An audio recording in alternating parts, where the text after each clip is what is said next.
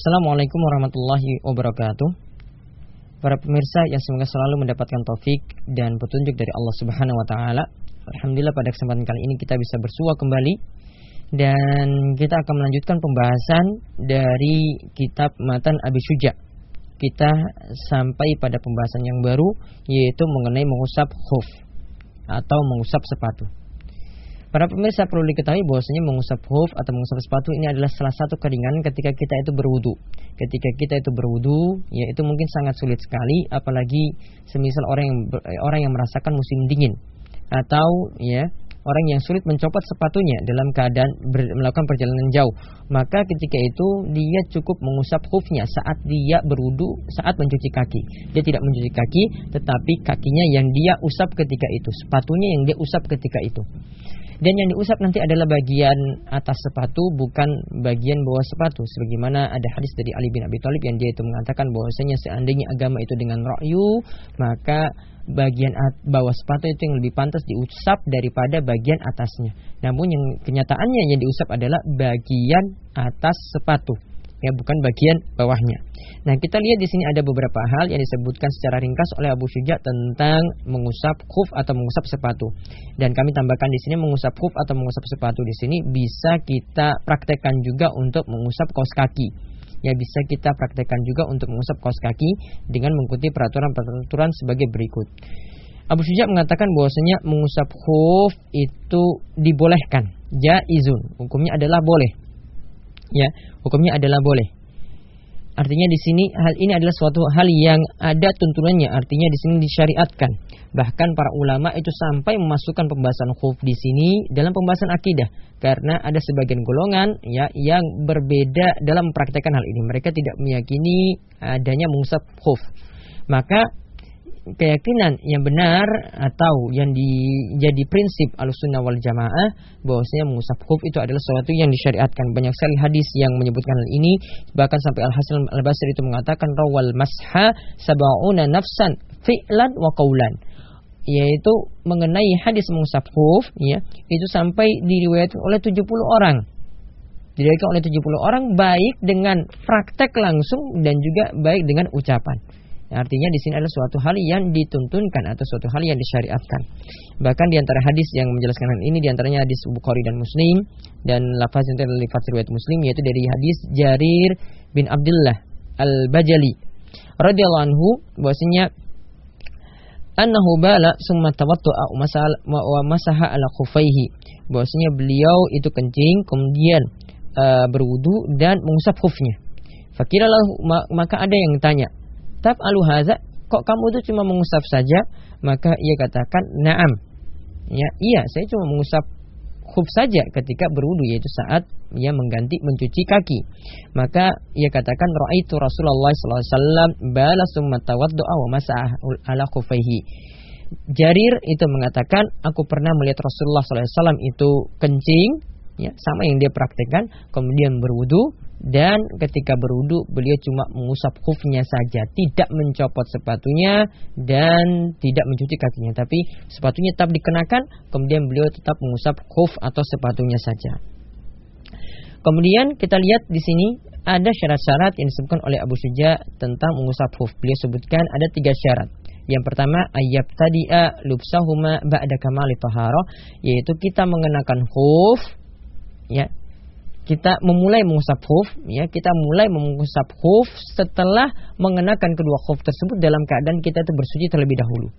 Jadi caranya adalah kita bersuci terlebih dahulu ya setelah kita bersuci secara sempurna sampai mencuci kaki baru setelah itu kita mengusap khuf ketika wudhu kita batal kita kembali mengusap khuf kita.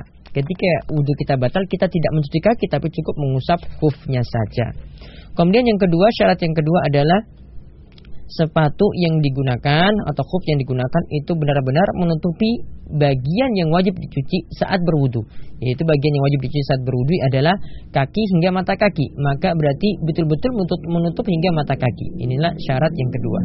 Kemudian syarat yang ketiga ayakuna mimma yumkinu tatabu'ul masyi alaihima yaitu khuf atau sepatu yang digunakan itu benar-benar ya layak digunakan untuk berjalan. Ya karena kita menggunakan khuf tadi dan khuf di sini mengusap khuf di sini adalah suatu keringanan, maka sepatu pun tersebut ini adalah sepatu yang kuat digunakan untuk berjalan. Ini yang digunakan yang disyaratkan oleh ulama Syafi'iyah. Jadi di sini ada tiga syarat yang mesti diperhatikan. Kemudian tentang jangka waktu mengusap khuf. Setelah kita tahu tadi ya bahwasanya uh, caranya seperti uh, tiga syaratnya yang harus dipenuhi seperti seperti yang disebutkan tadi.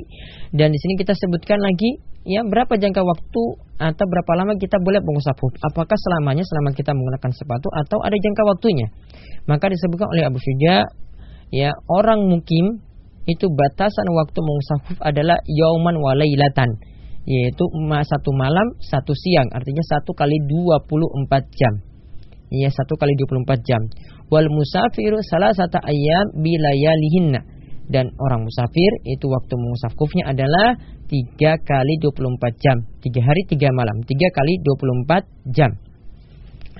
Dan di sini dikatakan wabtida ul muddah min hin yuhdis ba'da lubsil khufain yaitu waktu awal dihitung satu kali 24 jam atau tiga kali 24 jam tadi dihitung mulai ketika mendapati hadas pertama kali setelah menggunakan khuf atau setelah menggunakan sepatu.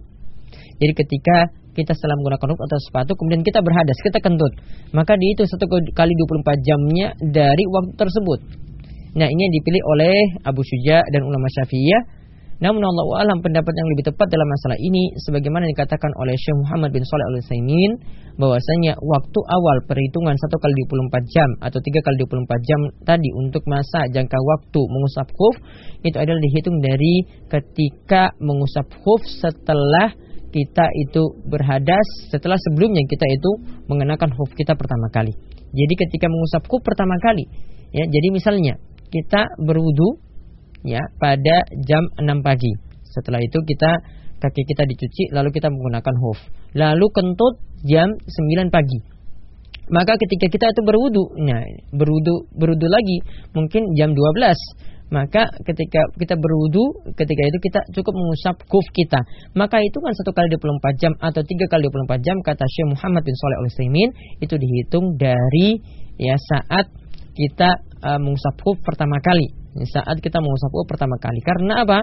Karena dalam hadis hadis cuma dikatakan mengusap khuf saat uh, mukim itu satu kali 24 jam saat jadi musafir itu tiga kali 24 jam dikatakan mengusap khuf artinya yang jadi patokan satu kali 24 jam atau tiga kali 24 jam tadi yaitu ketika kita mengusap khuf pertama kali itu hitungan awalnya lalu Abu Syuja mengatakan bahwasanya yang ketika seseorang itu mengusap khuf lantas dia itu dia itu awalnya adalah mukim, kemudian dia itu bersafar. Atau ya, dia awalnya itu bersafar, kemudian dia itu mukim, maka hitungannya adalah patokan patokan dia itu jangka waktu dia mengusap hub adalah diambil hitungan mukim yaitu satu kali 24 jam.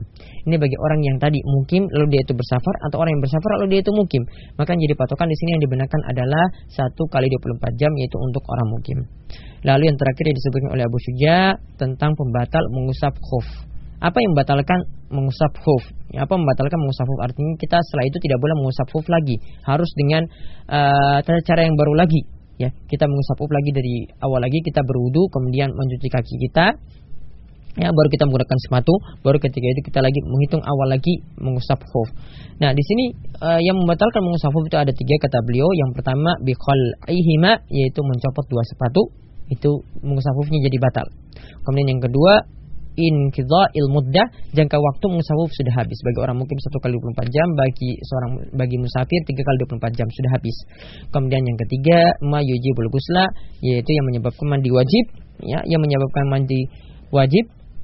Seperti misalnya seorang itu habis hubungan intim maka ketika itu sepatunya lagi tidak bisa di usap ya sepatunya tidak bisa lagi diusap dia harus mandi. Kemudian setelah itu dia mengenakan sepatunya lagi. Setelah dia itu bersuci baru dia boleh menghitung lagi jangka waktu dia itu mengusap khufnya. Jangka waktu dia itu mengusap khufnya. Inilah tiga pembatal yang membatalkan mengusap khuf. Demikian ringkasnya apa yang disampaikan oleh Abu Syuja. Mudah-mudahan bermanfaat. Wabillahi taufiq walhidayah wassalamualaikum warahmatullahi wabarakatuh